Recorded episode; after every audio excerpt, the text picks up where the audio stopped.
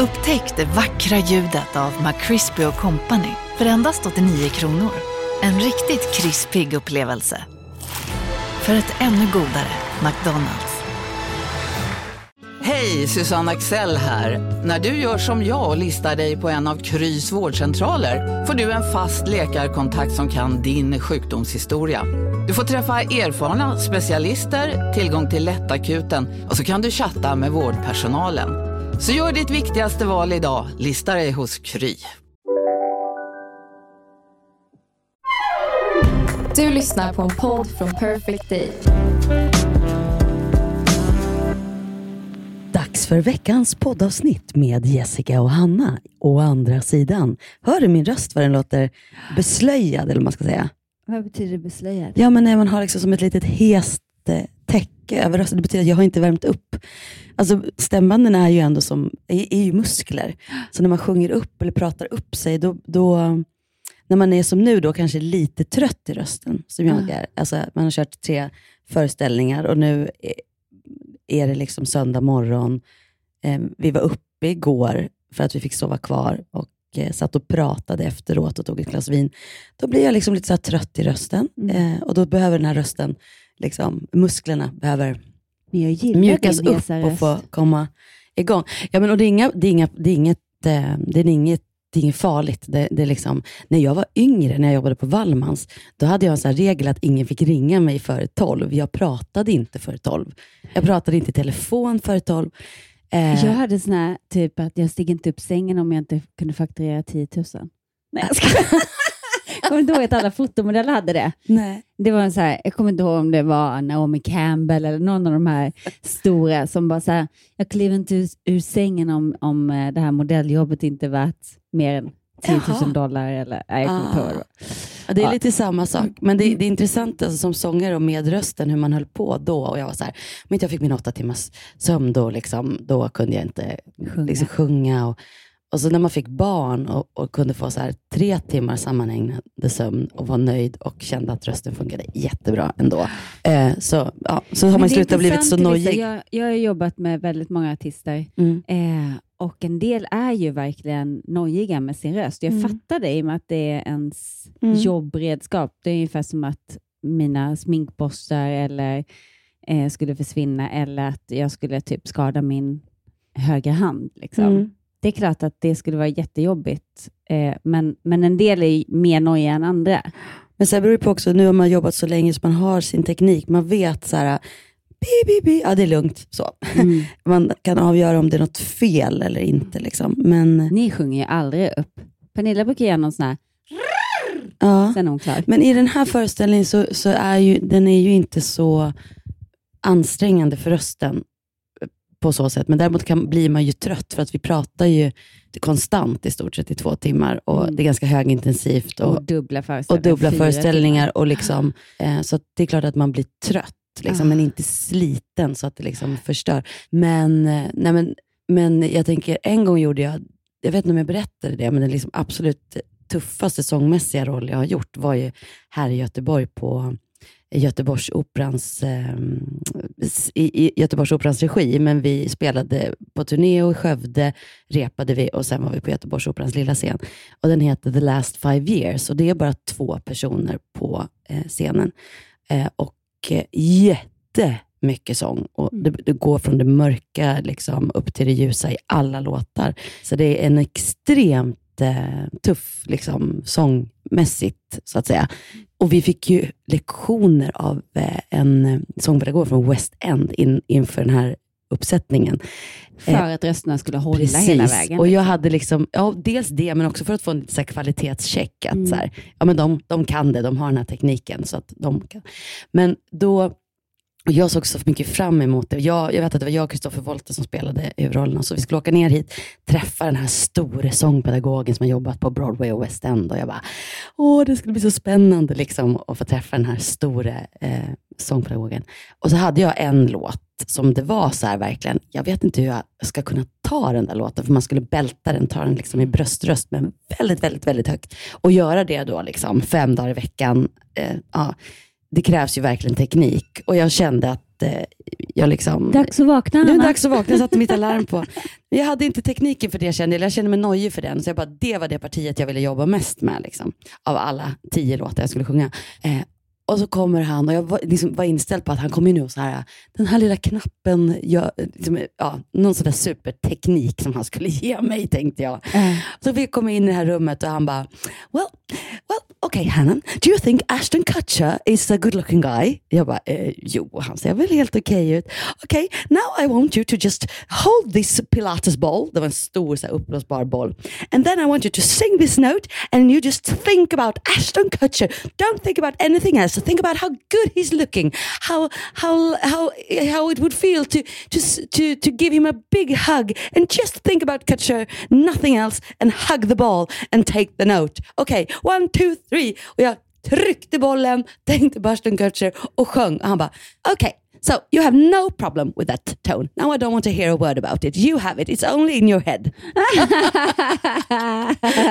det var roligt. Har du någonsin så här, eh, tagit, eh, använt dig av den tekniken? en annan gång? Gud Ja, kanske inte just Ashton Kutcher och inte boll. Men däremot när jag själv har jobbat, jag har ju jobbat eh, så, så, alltså jag är ju teaterpedagog för barn och ungdomar utbildad för länge, länge, länge, länge sedan.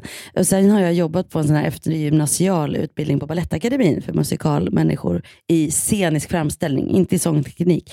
Men då använder jag det där ibland just för att eh, man, man når så mycket, man förstår att det är så mycket våra hjärnspöken. Ja, blockeringar. Liksom, ja, och faktiskt gör att vi plötsligt, jag kan inte ta tonen. Och sen när man tänker på något annat och klämmer bollen så använder man muskler och, och får tillgång till saker som man inte visste att man hade. Så det, Någon det gång är ska spännande. du få ge mig en sånglektion. Ja, det ska jag gärna Gud. Då ska du få tänka på Magnus och klämma en tennisboll mellan dina lår.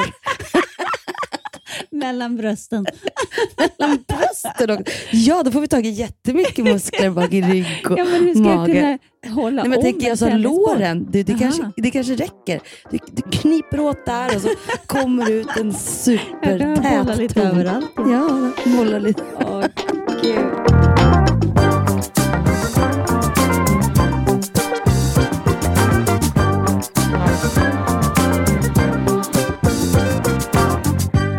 På tal om något helt annat Mm. så skulle jag vilja prata lite om eh, förlossningsskador idag. Apropå knipa. Nej. Exakt. Nej, men vi var ju inne lite på ämnet eh, för några veckor sedan och vi har fått ganska mycket eh, mejl om, om just det. Att, eh, att det är skämmigt att prata om och att, att det är många som lider både av att man kissar på sig lite och i mitt fall, jag får säga Ja, okej. det gör jag inte. Eh, Men, men bara för att du fnissar nu. Om någon lyssnar och har det problemet, då kommer den att känna att så här, nej. Ja, men alltså på riktigt, att det det, känns- går inte att alltså, Nej. och det, alltså på riktigt så, så har jag skämtat mycket om att min ringmuskel gick sönder. För att det är liksom, hur ska man hantera Ja, det? nej, man behöver skämta om Ja. det som är jobbigt. Ah! Vad händer nu? Och så tänker man, men det är fruktansvärt att den gick sönder. Ah, eh, Herregud. nej men gud, sitter jag just och, och berättar om att min ringmuskel gick sönder? Ja, det gör Ja, jag. För att det det är det. viktigt att det är prata om. viktigt. Och eh, det är egentligen det och en sak till som jag då vill prata om. Och, ehm, min första förlossning gick så pass dåligt för att jag hade en oerfaren barnmorska. Eh, och det kanske hade gått illa ändå, det vet man inte. Men, men, men det slutade i alla fall med att en, en erfaren barnmorska kommer in och typ knuffar bort henne och bara, så här får det inte gå till. Ja. Eh, nu tar jag över här. Och sen så var det sugklocka och klipp, klipp och de pressade en arm på varje sida och bara pressade ner barnet och ja, Linn och fick ut och då gick jag sönder. 75 procent av ringmuskeln gick sönder. Och sen sydde de ihop mig i fyra timmar. Jag förstår hur mycket som Mm. var trasigt i. Men han då som sydde ihop det, var, alltså den här sköterskan var helt fantastisk på operations... Eh, där jag låg och opererades. Hon, hon sa bara, du ska vara så glad att det är han som gör det. Han är så duktig och så noggrann. Och, så när jag var på återbesök och, och liksom de skulle kontrollera hur det såg ut och så. Så det börjar min barnmorska med att säga liksom att Gud, jag läste din journal och stackars lilla gumman, hur mår du? Och, oh, så där ska det inte behöva gå till. Och, och hon som blev utslängd, hon, det sista hon sa till mig var förlåt. För vad? Jag fattade, det var ju liksom, Nej, jag fattade inte vad som hade hänt. Eller vad då förlåt? Hon bara, jag kommer upp till dig imorgon och pratar med dig, så pratar vi igenom allt vad, vad, vad som hände. Sen kom hon aldrig. Nej, men. Alltså, och så det, liksom, jag ville ju absolut inte skaffa barn nummer två för att jag var livrädd. Men då när min, tillbaka till när min barnmorska då är på det här återbesöket och då säger hon, hon bara, men gud, alltså när jag läser journalen och nu undersöker dig, så det går inte att se. Det går inte att se att du har gått sönder på det sättet för att han har sytt ihop mig så bra. Mm.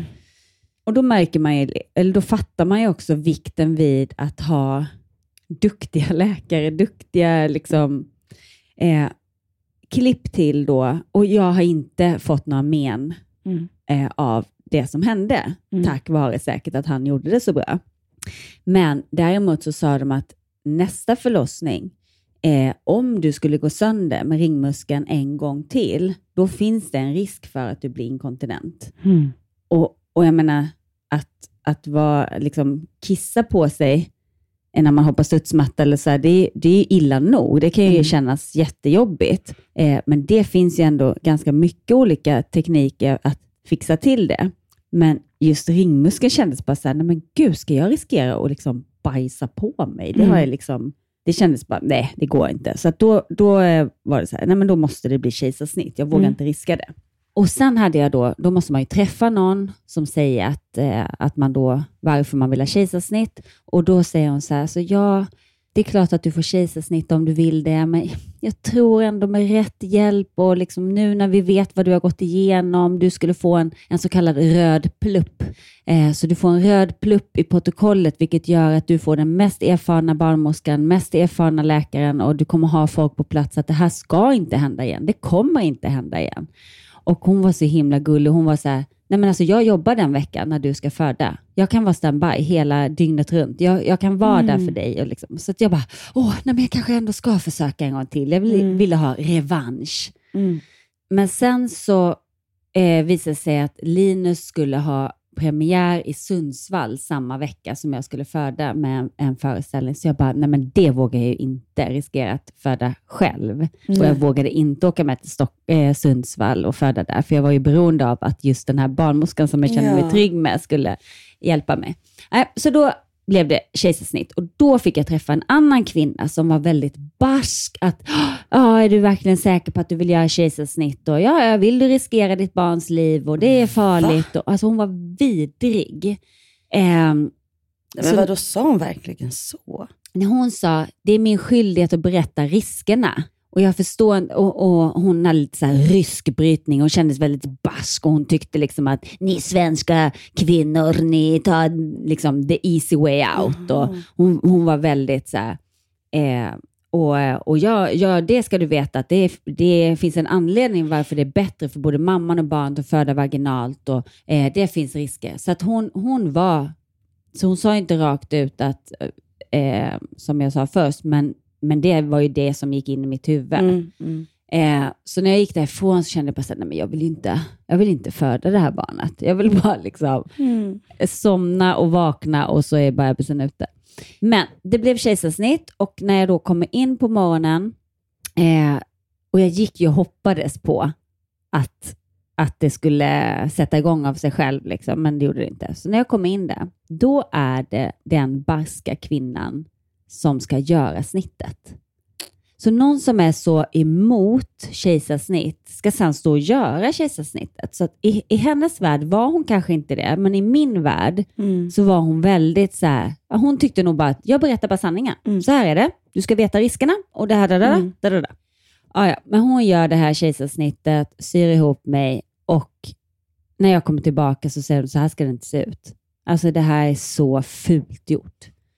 Så då tänker jag att en sån person tycker så här, hon gör snittet, hon gör sitt jobb, men hon lägger inte liksom tid på att sy ihop det på ett snyggt sätt för att hon tycker det är tramsigt att man väljer kejsarsnitt före att föda vaginalt, är min Det är din tolkning. tolkning av det här. Eller så var hon bara jättedålig. Men det som har hänt då är ju, eh, för jag, jag, eh, jag tyckte det var ännu värre med kejsarsnitt. Så det var liksom inte Mm. så här, åh gud, the easy way out. Varför var det Absolut värre? inte. Därför att då, delvis hade jag ju ett barn sedan innan och plus att jag förlorade ganska mycket blod, så att jag kunde bara äta typ Alvedon.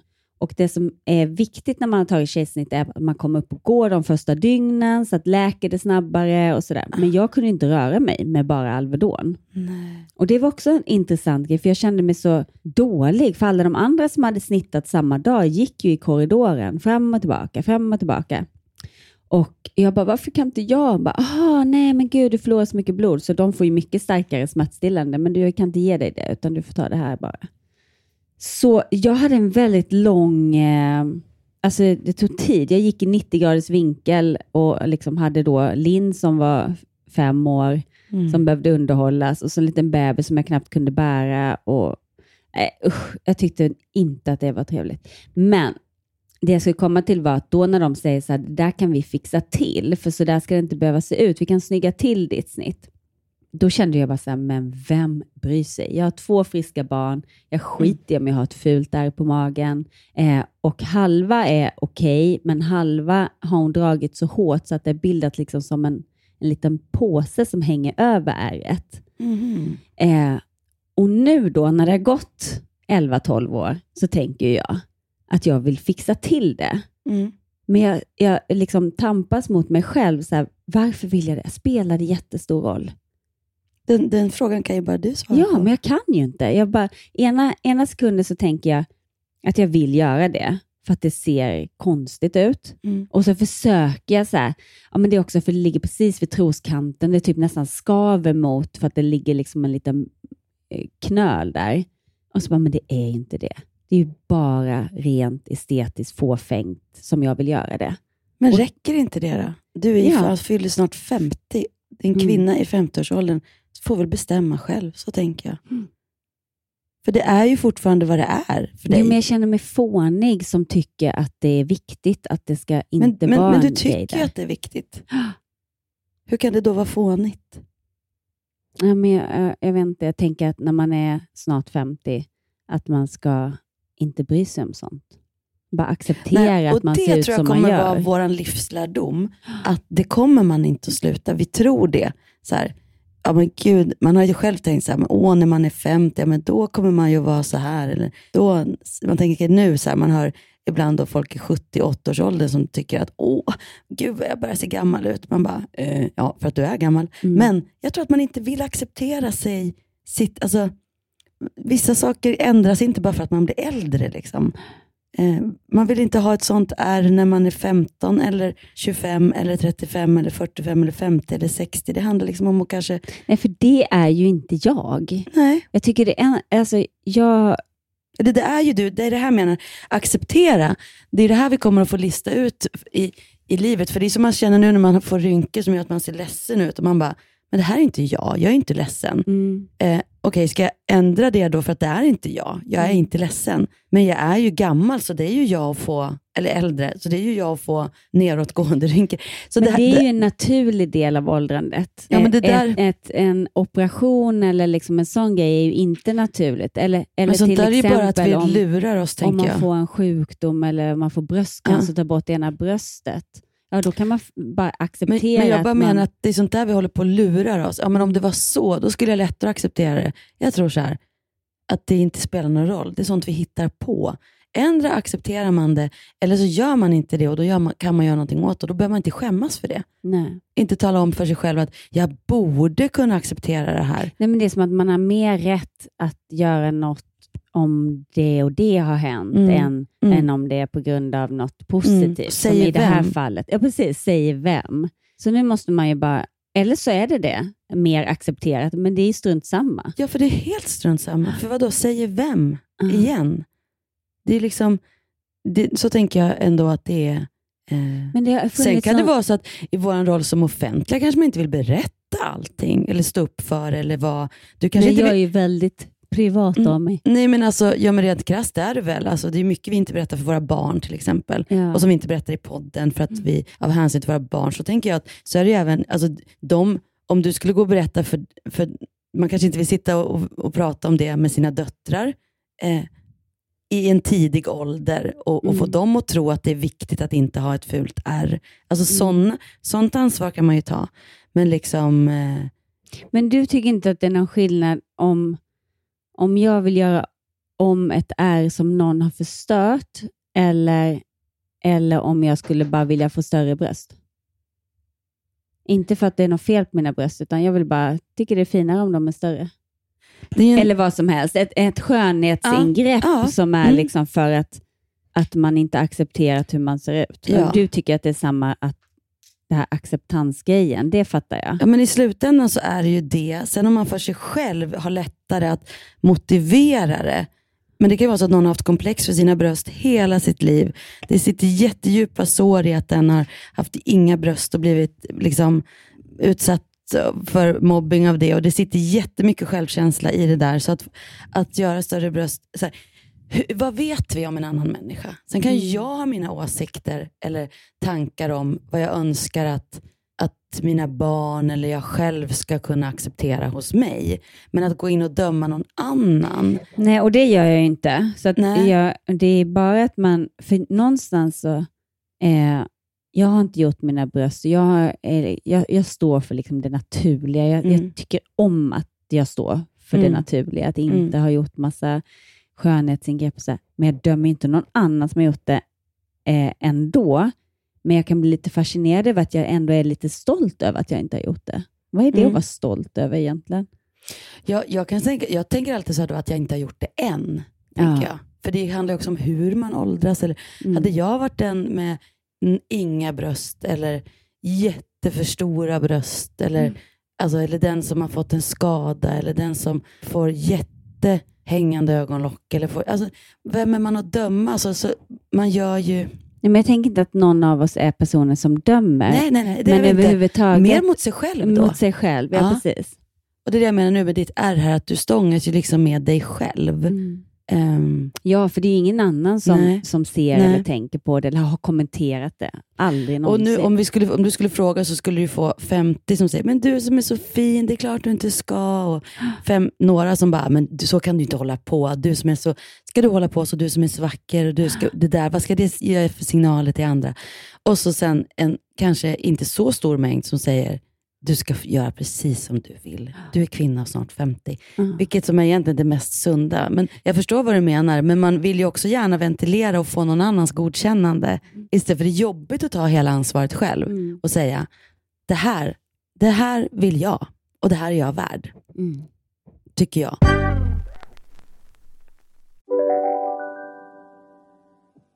Hej, Synoptik här. Visste du att solens UV-strålar kan vara skadliga och åldra dina ögon i förtid?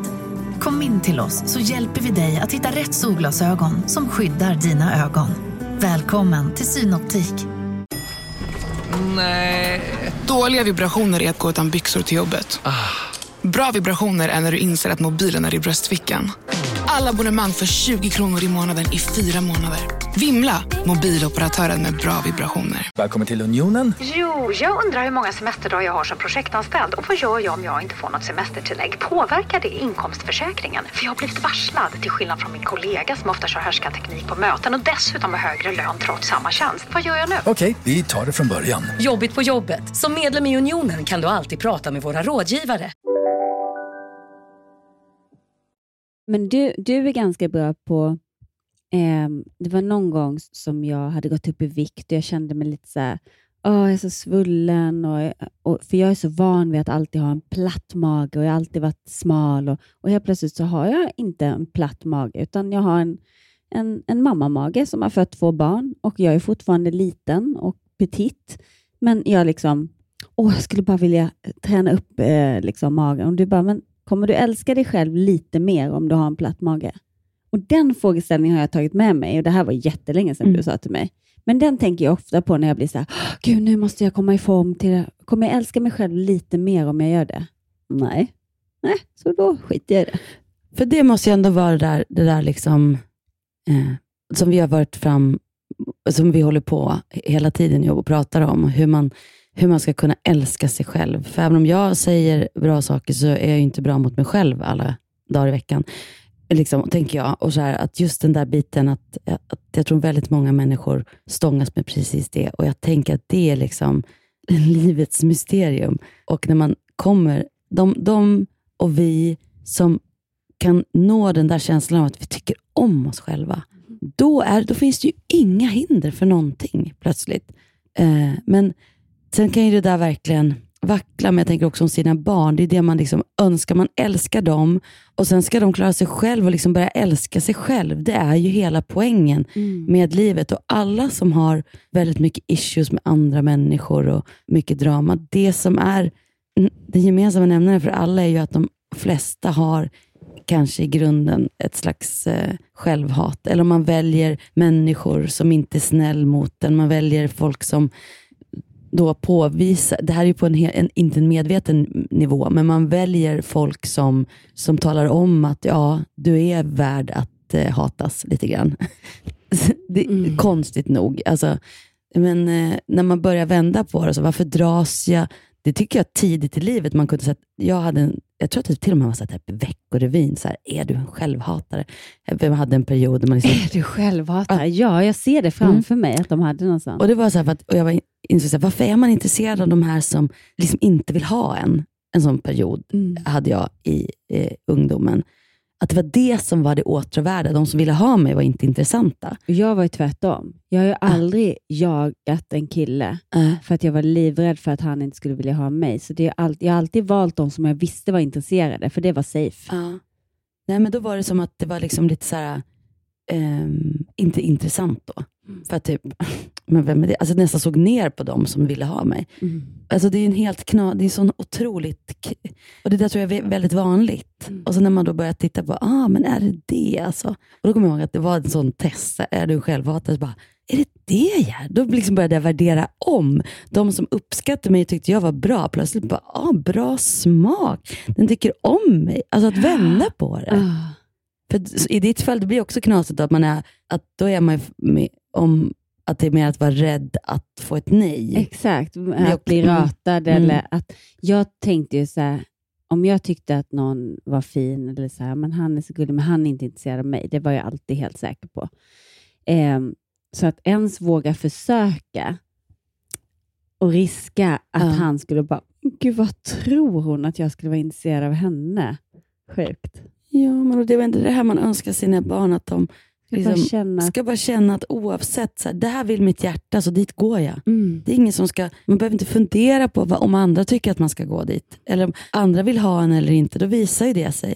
Men, Men så- och, och man önskar det för sig själv, för där är man ju inte alltid. Men jag tänker att det, att sträva dit, att hamna på den liksom, platsen hos sig själv. Och, och om det betyder då, återigen, hur, hur tycker jag om mig själv? Ja, men om jag känner att jag tycker själv att jag är fin, det jag kan acceptera.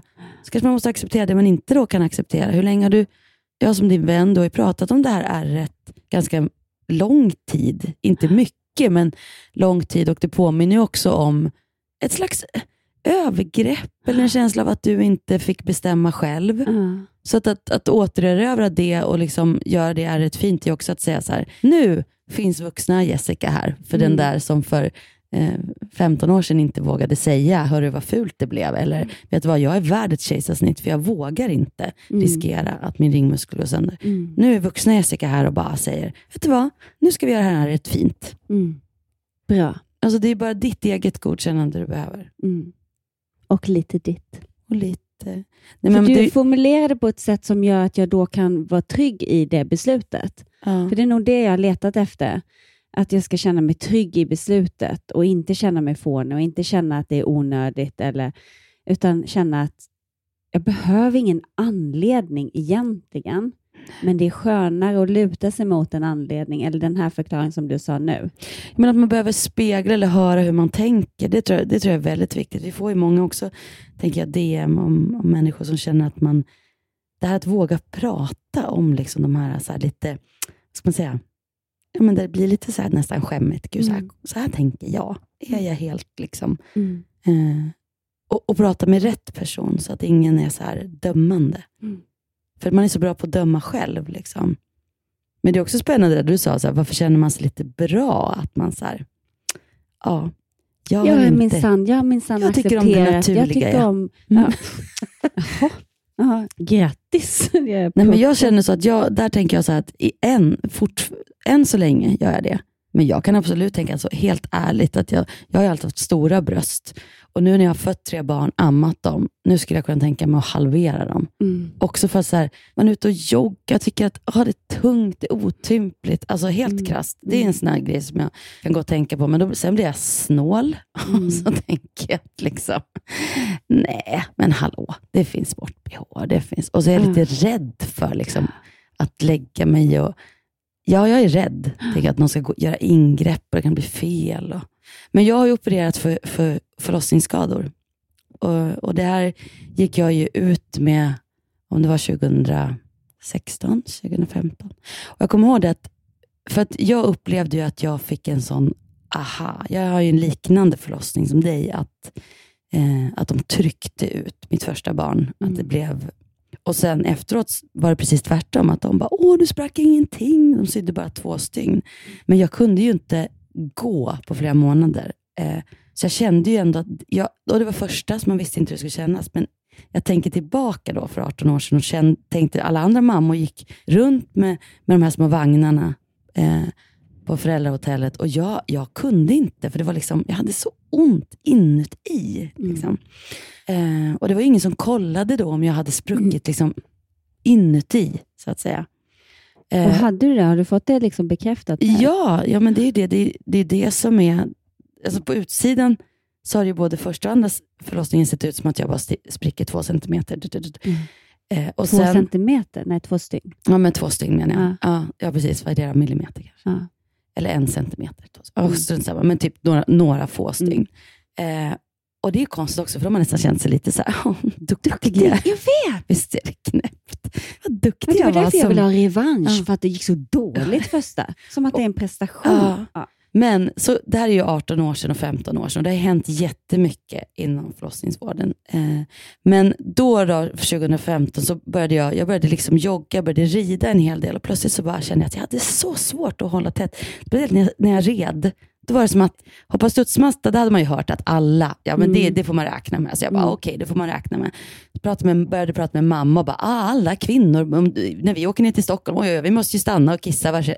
Jag bara, vadå, vad är det här? Någonting som bara blir värre och värre och något vi bara accepterat. Och nu har ju alla kompisar pratat att man ska inte kunna studsmatta. Det är klart att våra föräldrar och våra mormödrar hade ju inga studsmattor Nej. och red inte hästar, så de kom aldrig åt kanske de, den typen av muskel Nej, den problematiken. den- nej. Liksom. så där var det liksom inte först det blev väldigt mycket senare i livet som man insåg att oj, det var svårt att hålla tätt eller oj, jag måste kissa var 50 minut. Men i, till syvende och sist handlar det om muskler som har slitits ut under förlossningen, Okej. som är på insidan. Liksom. Eh, och jag då började jogga. Förlåt jag avbryter, men Ja. framfall är inte samma sak som Jo. det här du pratar om nu. Jo, men det, nej, det, är två, det är två olika operationer. Men det Okej. det det ursprunget är ju detsamma, att, att eh, muskler och nerver har slitits av, liksom, eller, eller tänts är ut det, under förlossningen. Framfall är väl att livmodern liksom faller framåt? Är det då Precis. att det trycker på så Precis, att man inte... att det liksom är att det inte kan hållas uppe av de här musklerna. Det är inte att du har ett för stort hål eh, Nej, som nej, det men faller. jag, jag trodde att det var någonting med urinröret, men då är det någonting som pressar på Mm. Jag vet urinblåsan. inte, jag kan inte, jag vågar inte säga Nej. exakt, men det, är- det är två olika operationer. Jag har gjort båda. Ja. Eh, men, och då menar jag att det som var så intressant är att, att eh, jag har ju också knipet. Jag har inte haft något problem att knipa av kissstrålen, varken efter första förlossningen eller andra förlossningen, eller efter tredje förlossningen. Eh, och eh, inte efter tredje sydde de mig det var också bara några stygn, så att jag har ju trott att så här. Men så kommer det där, då, jag menar, det var 2012 var min sista förlossning och så 2000, ja, vid 2015, 2016 så började jag känna det här, liksom, en tyngd neråt när jag joggade. Det var liksom eh, inget, det var ju inget framfall, men jag liksom gick på någon undersökning, fra, faktiskt för att jag fick cellförändringar. Det här kan vi prata om en annan gång, för det har ju också både du och jag varit med Mm. om, att man får operera bort en bit av livmodertappen eh, och den oron. Men det tar vi ett annat avsnitt Mm. tycker jag. Men då i alla fall hamnade jag hos en gynekolog som sa så här bara, men så här, en ganska ung, som bara, så här kan inte du ha sett ut innan, eh, alltså innan du födde barn. Jag bara, nej, nej men jag har ju fött tre barn. Och, ja men det här är ju på grund av att det är, är muskler på insidan som har gått av. Det här kan man åtgärda så här lätt. Liksom. Jag bara, okej. Okay. Så jag bokade en tid och bara, ja, man kan tydligen åtgärda det här så här lätt. Då undersökte de mig.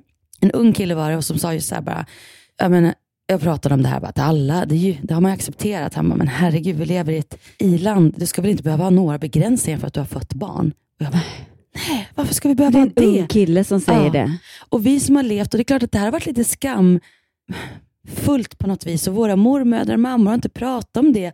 Man bara går och kissar var femte minut och man stoppar in en liten binda och man har sina liksom. Mm. Det är som att vi bara ett accepterande av det och vi ska inte ta plats och vi ska inte. Och då känner jag så här, nej men det här är fasen mitt, nu får jag gå ut med det här. För det här var för mig öppnat som en helt ny värld. Det är ingen som har pratat med mig om det här. Och det blev ju otroligt eh, eh, jag, vet att jag också var med i Nyhetsmorgon, för jag fick förfrågningar. jag la ut det på Instagram och sen jag, det kom så mycket berättelser och historier från er alla och jag blir fortfarande kontaktad jättemycket. Och för mig har det varit en avvägning att så här, inte prata, jag vill inte bli ett ansikte, som att jag också har mitt ansikte är att vara skådespelare och eh, underhållare. Då är det svårt att liksom använda mig för mycket i att bara prata om eh, förlossningsskador. Mm. Eh, och Det har varit en sån här grej som där jag har fått avgöra hur mycket jag vill eh, göra det. Men nu har det ju också, finns det ju massa olika organisationer som man kan söka sig till och på Facebookgrupper. Och, och, och liksom, men då, då upplevde jag att, och det var många som bara, att du vågar prata om det här. Du var du den första nästan. Mm. Det var inte så många som hade pratat om det innan i det offentliga rummet. Nej, och också, eh, och pratar man om det så har man liksom garvat åt det. Ja, det är så typiskt, mm. men så skojar man bort mm. det. Och, och Det måste man få göra, men mm. någon gång måste man också våga prata om det seriöst. Precis. Och jag tänker att nu har väldigt, väldigt mycket hänt och det är accepterat. För jag upplevde det, jag hade ju turen och inte hamnade hos någon som tyckte att, men herregud, du får väl stå ut, du måste väl inte hoppa studsmatta, herregud, Nej. du är ju över 40. För det har jag fått DMs med, med människor som just får det bemötandet när de kommer, att det är väl en onödig operation. Mm. typ. Medan jag, man, man och där tror jag också det har ändrats, liksom, även inom eh, eh, gynvården, att det är inte.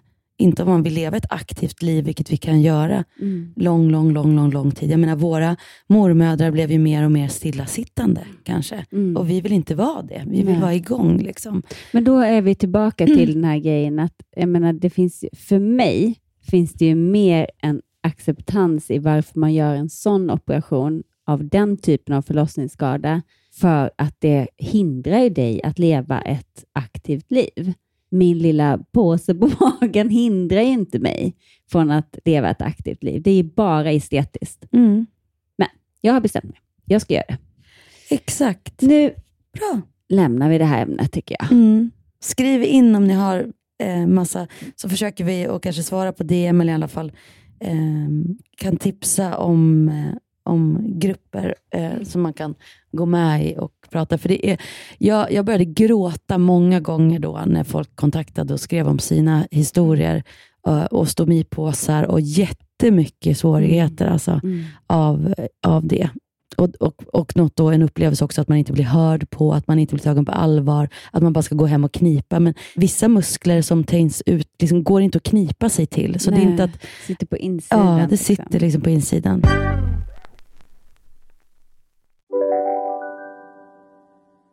Ja? Hallå? Pizzeria Grandiosa? Ä Jag vill ha en Grandiosa capriciosa och en pepperoni. Något mer? Mm, kaffefilter. Ja, Okej, okay. ses samma.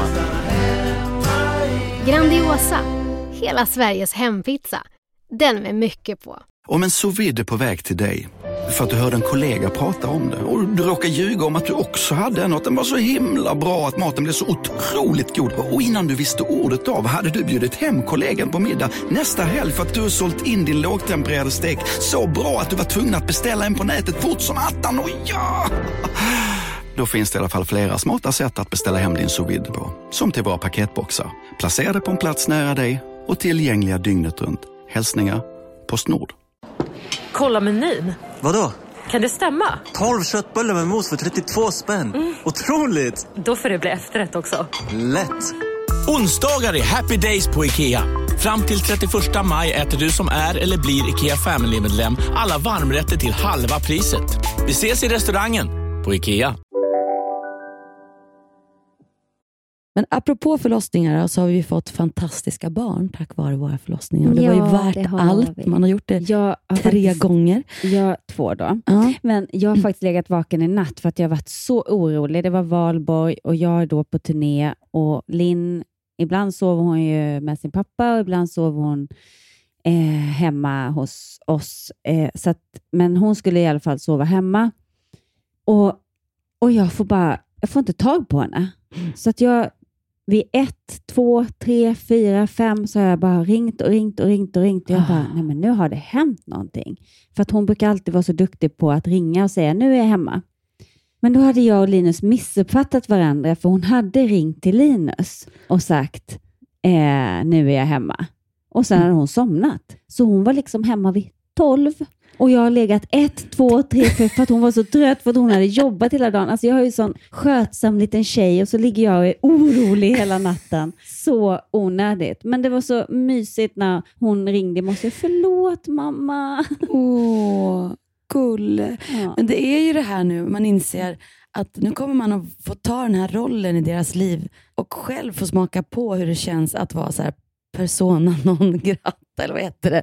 När man, Ja. man, när man, när man liksom inte är, man är inte, de, de, man är inte behövd och man ska inte vara det på samma sätt. Att de stöter bort det och man känner så här, en del av mig blir ju liksom lika gammal som dem och bara, men gud vad taskigt, du kan väl svara i alla fall. Liksom. Ja. Herregud, jag, jag har väl kul. Alltså en Mm. del, medan den andra delen är så här bara, ja det här är, nu får man ringa och så får man, ah, varför ringer du? Jo men för att jag vill kolla, hur mår du, hur är det? Ja men det är bra, mm, ja, mm, mm, ja. Men okej, men s- kan du inte berätta, eh, liksom, vad, händer, vad händer i livet? Ja men du, alltså jag, hinner, jag orkar inte prata nu. Man bara, Alltså det är så jobbigt att få, få den där och samtidigt som det är liksom sunt. Och jag hade lite grann samma igår, som att jag är så ny i det här att inte ha kollen. Jag kan upp, uppmana, eller, inte uppmana, jag kan uppmärksamma att de liksom nästan lite grann, det finns en tendens till att kunna, inte hos alla tre, men hos kanske någon, utnyttja det här att okej, det är inte min vecka så då behöver jag inte svara mamma. Nej, men, men sen är det ju också så här att, för det är jag rädd, i och med att inte vi har ristat i sten vilka veckor, Mm. så är jag rädd att Linus tänker att jag har koll och jag tänker att Linus har koll, så har ingen koll. Och det tycker jag är lite jobbigt. Mm. Men vi har ju ganska sådär, men jag, jag vill känna ändå, det var som sagt var nu en valborg, det var inte min vecka, men jag vill ändå veta, vad, vad gör ni ikväll, vad gjorde ni igår? Och så då liksom, är det en som inte svarar. Och så fick jag bara, jag vet inte mamma, du måste lugna dig på riktigt. Förstår att du saknar, men liksom, herregud. och så sen, du måste också förstå att jag kanske inte vill prata med mina föräldrar hela tiden eftersom att jag är pip, för jag ska inte avslöja ålder och vem det är. Men, men jag bara, okej, och då ser jag mina Point egna... Ja, taken. point taken. Jag bara, jag fattar att du inte vill, men du kan väl ändå svara på frågor och så hjärta och bara, eh, jag är ändå din mamma på heltid och jämt och i hela ditt liv. Så du får stå ut med att jag frågar och bryr mig. Älskar dig, puss. Ja, så. och- och men inget du- krav, utan mer bara, jag, jag skojar, alltså Exakt. lite så här, jag fattar. Men, det är var så- exakt det som är, för jag, jag tror att det är vanligare att, att man växer upp och tänker så här, nej men alltså, jag, min mamma brydde sig inte speciellt Nej. mycket. Alltså folk som bara, ah, min mamma är så jobbig, hon bryr sig så mycket, ja stackars Ja, dig. stackars alltså, dig. Någonstans Ja. så vill man väl hellre att ens barn tycker att man bryr sig lite för mycket än tvärtom. Jo, men samtidigt i den här eh, Utbrytarfasen. Ja, men och det att vi har separerat, liksom, det är bara två år vi har bott isär, eller ett Mm. och ett halvt helt med varannan vecka, gör ju också att jag, en del av mig är då rädd att de ska känna att det är för att jag sitter och känner mig eh, ensam, Ensam. eller vill ha, Ja, längtar. Men, jag, jag, det, men samtidigt så där får jag ju återigen, då, likadant som du med ditt är, man får prata med vuxna Hanna, får gå in och bara, det, får de, det är inte det. Så tycker de så, så får vi ta det sen. Mm. För det är inte det. Det här handlar om att jag är mamma på heltid och jag vill veta vad mina barn gör på valborg. Mm. Och jag klart kan gå via pappan också, men jag tycker att de ska känna att jag liksom Mm. är lite på. Och, men jag, jag har stångats med det där lite, att åh, bara det inte blir att de tror att jag sitter här och Ja, och så sen bara, nej men då får de Nej, tycka. precis, då får att de tycker tänka. synd, stackars mamma som... Ja, eller att det blir skuld. Så Ja. Att åh, vi måste svara henne nu. Men, men samtidigt så tänker jag nästa sekund, varför skulle de tänka så? De vet ju att jag har ett fullgott liv. Nej, men de vet att jag har ett fullgott liv och vad Mm. jag gör och vad som händer. Så det där är ju bara hur man, mm, den där lilla Å osäkerheten. ena sidan och andra sidan. Å ena sidan och andra sidan. Eh, så. Men jag tänker också att min mamma till exempel, hon pratade mycket om att hon hade en mamma, min mormor som jag kände ju som mormor, som hon kände som mamma. Det blir ju helt olika roller såklart. Mm. Och hon tyckte att hon var lite för så här, eh, vad ska man säga, hade för lite för lite eget liv och gjorde allt för, för barn och barnbarn och typ bokade en middag och sen om de behövde barnvakt så bara, nej men jag, jag kommer till er istället. Och det tyckte mamma var jobbigt, att det var skönt när det, alltså, ja, hon bara, att de blev så viktiga så det var, hon hade svårt att klippa navelsträngen, liksom då, mormor. Vilket gjorde att min mamma med mig och Lina, tror jag, verkligen var ganska bra på att klippa navelsträngen. För hon trodde att hon gjorde det som hon hade velat ha. Mm. Vilket har gjort att jag kan uppleva att, att hon klippte den lite för drastiskt. Att det var skönt om jag hade fått putta bort henne Mm. mer. Mm. Så nu gör ju jag blir, ja, liksom det blir som då... varannan Ja, generation. varannan generation. För att man vill inte vara som sin mamma, man vill, eller man vill vara, ta de bästa delarna av Ja. sin mamma och sen vill man ändra de, de då, det som man själv tyckte var dåligt. Men då blir det omvänt istället. Då blir det som Ja. var bra blir att äh, det är Ja. intressant ändå hur, Ja. hur man är.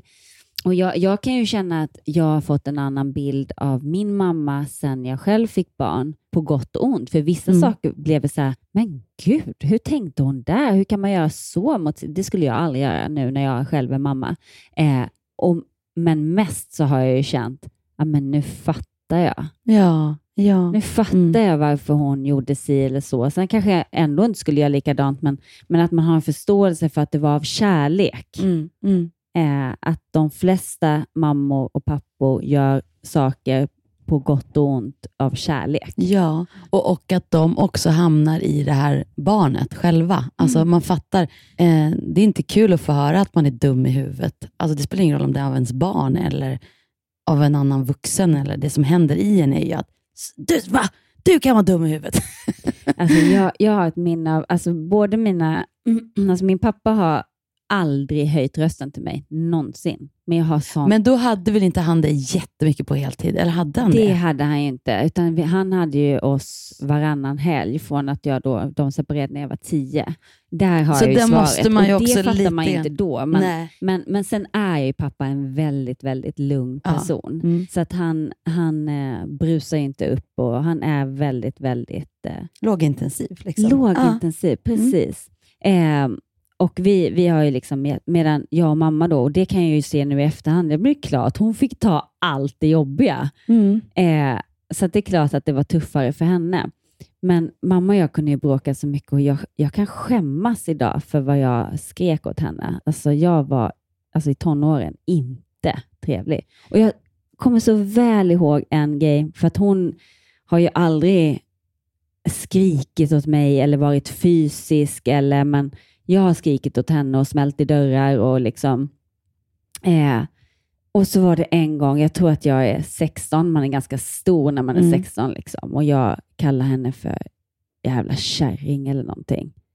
Och nej men jag, kommer inte, jag kommer inte ihåg, men det var säkert ännu värre. Jag, jag bara är så taskig mot henne.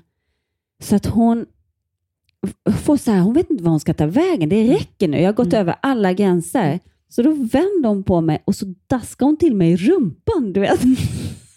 Som en liten dusch. Alltså det gjorde inte ens ont, men det var bara väldigt konstigt att göra på en 16-åring. Eh, Så då började vi ju asgarva båda två. Och, och sen efter så var jag lite så här, nej men jag, jag måste ju vara lite snällare mot min mamma.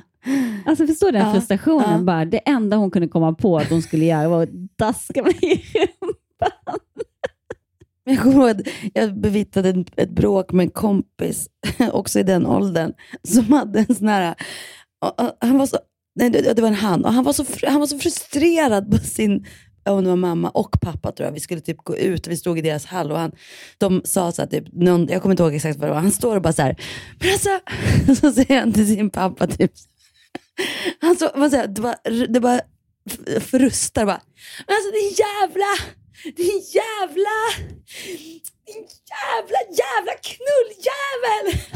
Och då började den pappan asgarva.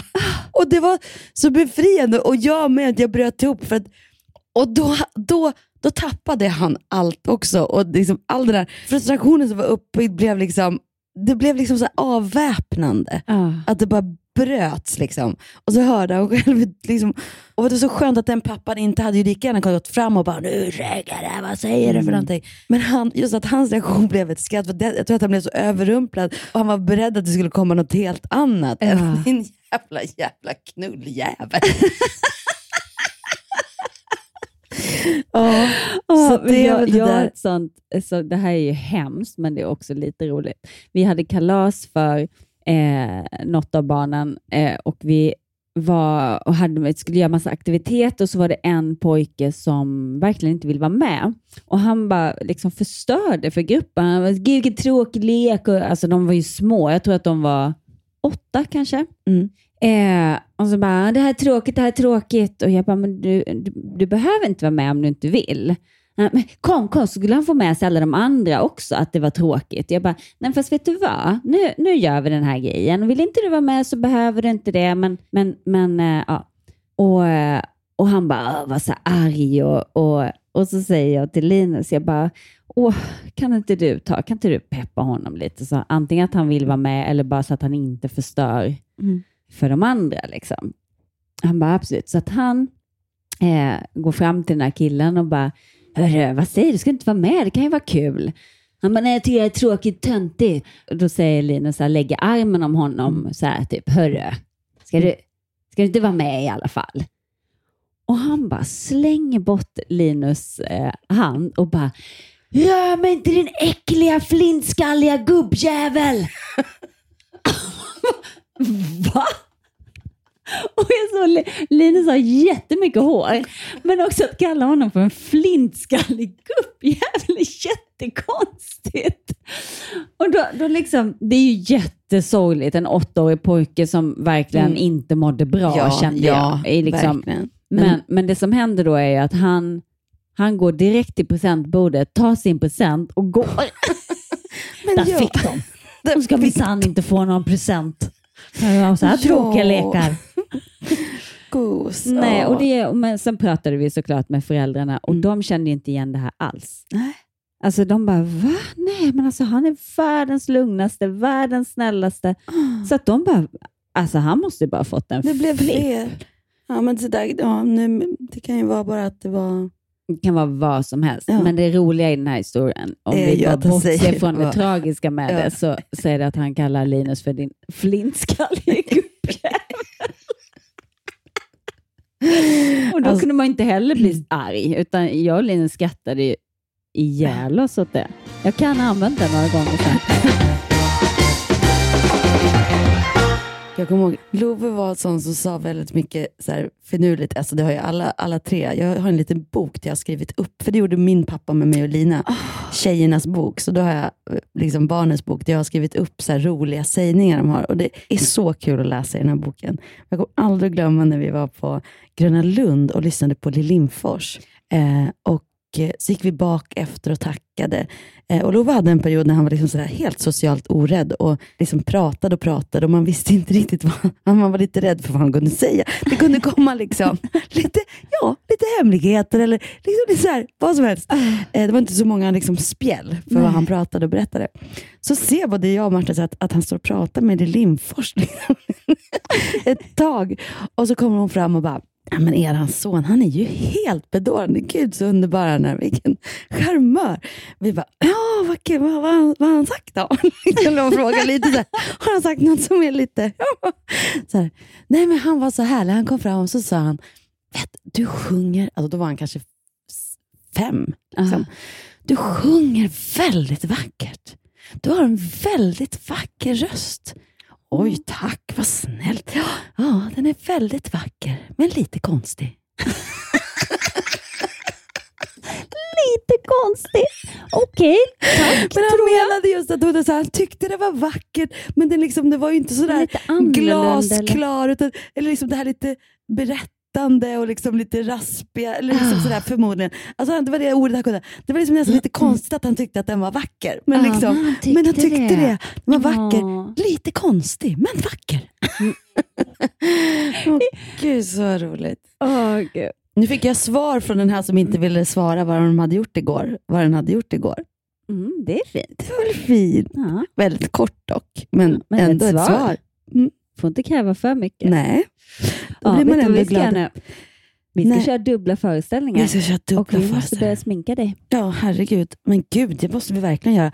Och ska vi berätta vad vi har gjort? Och se om någon annan vill haka på. Vi har en utmaning. Det har ju inte vi pratat om i podden. Nej. Nej. Där vi har alltså sedan två veckor, nej inte två veckor, en vecka. Nej, två veckor. Är det två veckor? Har vi utmanat varandra att vi gör 50 eh, squats, 50 sit-ups, 20 armhävningar på knä eller tå. Och det här gör vi varje dag fram till, och börjar med till den 15 maj när vi slutar spela.